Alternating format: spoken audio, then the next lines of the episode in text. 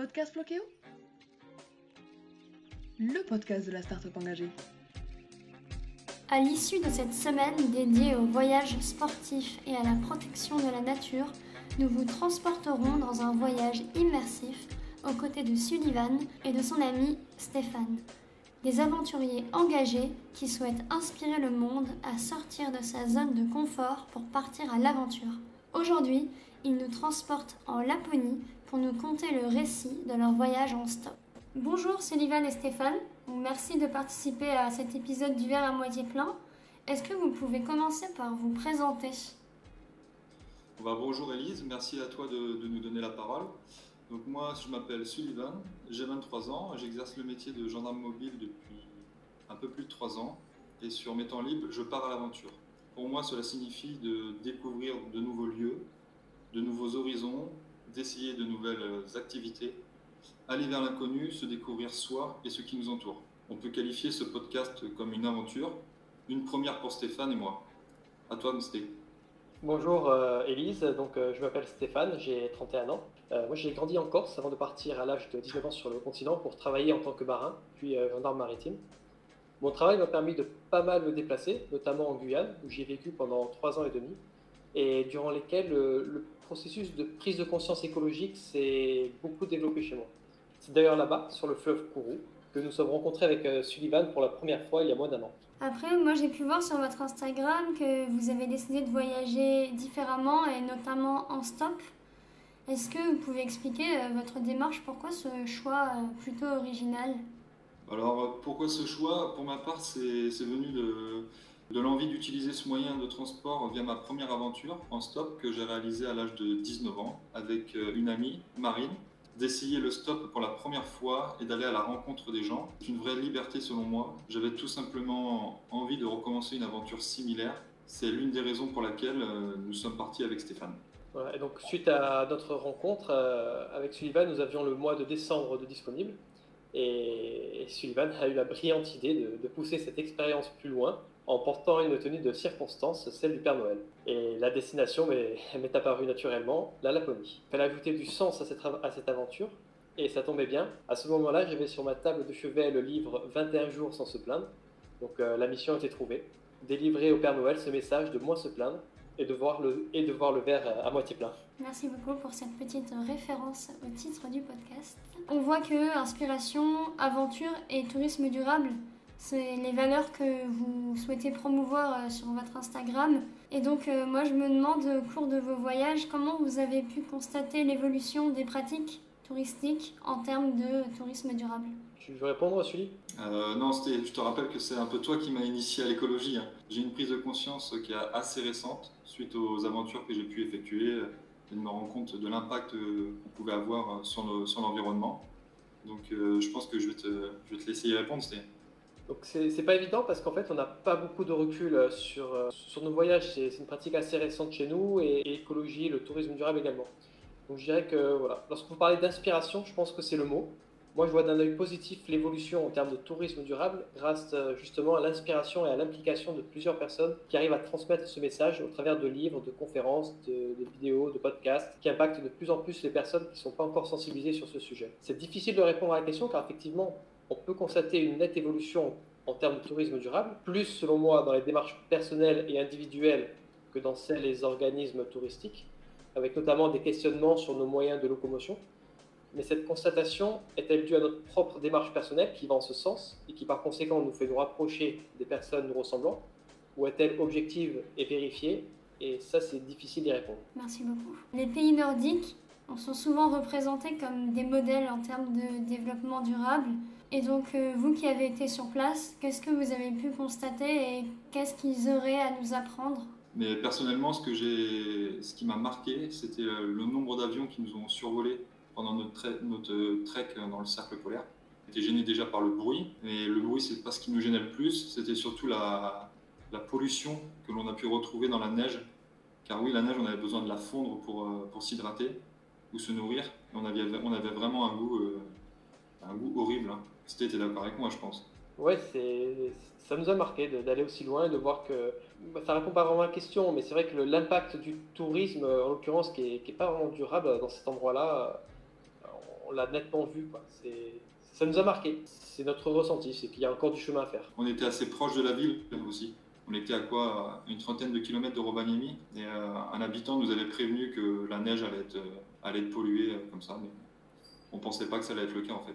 Et euh, du coup, est-ce que vous pourriez donner un conseil à toutes les personnes qui aimeraient euh, s'engager dans une aventure comme la vôtre? Qu'est-ce que vous leur diriez et comment euh, ils pourraient, à leur échelle aussi, limiter leur impact environnemental? Pour réaliser une aventure en stop comme la nôtre, je pense qu'il faut, s'armer de patience et de bonne humeur. Selon moi, c'est la clé du succès. Tout simplement, n'ayez pas peur, osez faire le premier pas. C'est pas simple, hein, je le sais mais sortez des sentiers battus, faites face à l'inconnu et à l'inconfort. C'est dans ces moments-là que vous allez vous découvrir. Que les plus belles choses vont se réaliser. Créez votre propre aventure en étant conscient des risques qu'il peut y avoir, car oui, il peut y en avoir.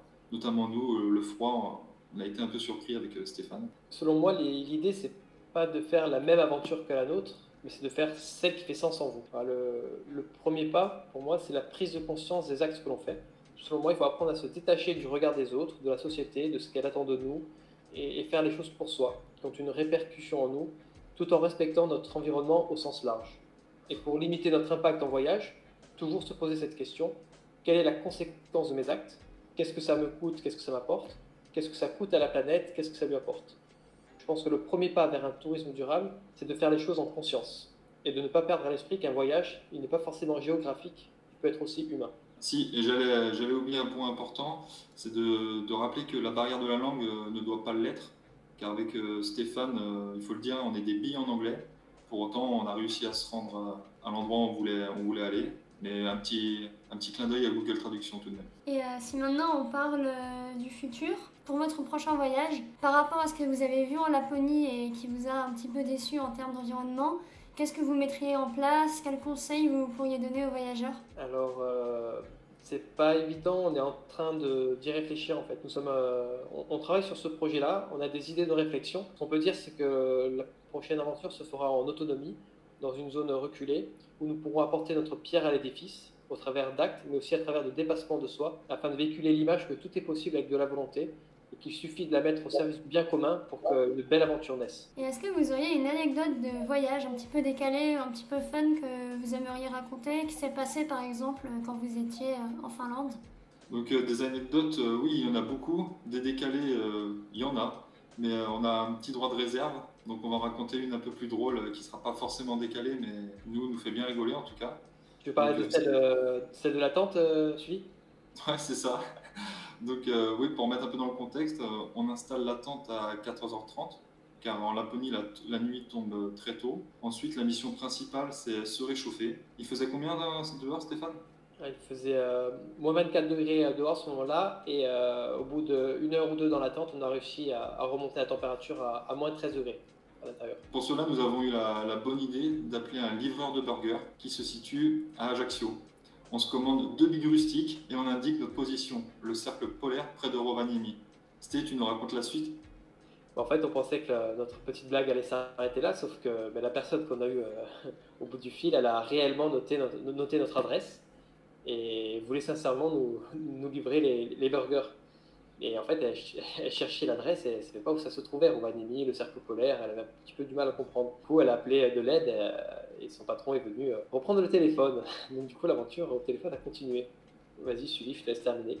Ben, le patron euh, a répondu et là, au téléphone, il m'indique Mais vous êtes donc les Pères Noël? Ah, je pense qu'il ne savait pas si bien dire. Quoi. Voilà, donc ça, ça nous a bien fait rire et du coup on a hâte de se rendre sur Ajaccio pour, pour montrer la vidéo, du coup, parce qu'on a filmé petit échange à, ce restaurant.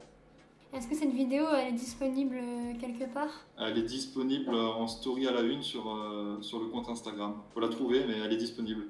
Nos auditeurs, euh, si vous entendez ça, euh, allez la voir. Ah, il y a moyen de rigoler. Il y a d'autres best-of assez drôles. On arrive à la fin de ce podcast. Est-ce que vous voulez ajouter quelque chose Une anecdote, un conseil moi, j'aimerais faire passer le message que l'aventure euh, est accessible à tous. Il n'y a pas besoin de partir à, l'autre bout du monde. L'aventure peut se trouver à deux pas de chez nous. Certaines choses peuvent paraître euh, inaccessibles, mais ne le sont pas vraiment. Je pense aussi qu'il est important de ne pas se mettre de frein par rapport à l'argent. Je voulais prendre comme exemple ma première aventure en stop. Lorsque je suis parti euh, arpenter une partie de l'Europe, je n'avais pas forcément les moyens à 19 ans. Et pourtant, à ma grande surprise, en 23 jours, ce sont 12 pays traversés, 5571 km en stop, 492 km à pied, des rencontres et des expériences inoubliables, le tout pour moins de 200 euros. Et oui, pour conclure, je dirais que la, la vie, elle a beaucoup à nous offrir. Il faut juste avoir confiance en elle. Il faut se dire qu'à chaque épreuve difficile, vous arrivera un événement proportionnellement bénéfique. Et si des doutes vous parviennent, tournez-vous vers la nature, elle aura la réponse. Ben, merci beaucoup, Sullivan et Stéphane, pour ce voyage, je pense, euh, inspirant. Pour ceux qui ont des questions, euh, n'hésitez pas à nous contacter sur Instagram ou Facebook. hein. Je pense que Stéphane et moi-même euh, serons ravis d'échanger avec vous sur euh, notre passion commune euh, qui est l'aventure et le tourisme durable euh, qu'on va mettre en place au fur et à mesure. Petite anecdote, enfin juste comme ça aussi, c'est vrai que la mission s'est un petit peu transformée en fait au cours de notre voyage. C'est-à-dire que la première, euh, la première idée d'amener ce, livre et ce message euh, au Père Noël, euh, au fur et à mesure qu'on a rencontré des personnes sur la route, on leur a posé la question de, de s'ils souhaitaient euh, donner, transmettre un message ou demander quelque chose au Père Noël, vu qu'on allait le voir.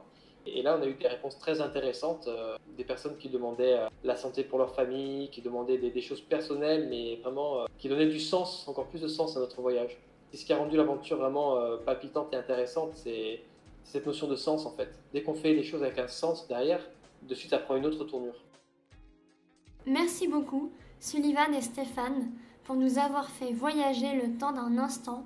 Merci également à vous, nos auditeurs, derrière vos écrans, pour votre écoute si fidèle. J'espère que cet épisode vous aura donné l'envie de vous dépasser dans vos aventures et de tenter une expérience de voyage en transport alternatif. Rendez-vous également sur le blog flokeo.com pour lire notre article Découverte de la Pologne de l'Est à vélo, une expérience de snowtourisme à vivre au moins une fois dans sa vie. Sur ce, je vous dis à la semaine prochaine pour de nouvelles aventures et en attendant le prochain épisode, n'oubliez pas de voir le verre à moitié plein.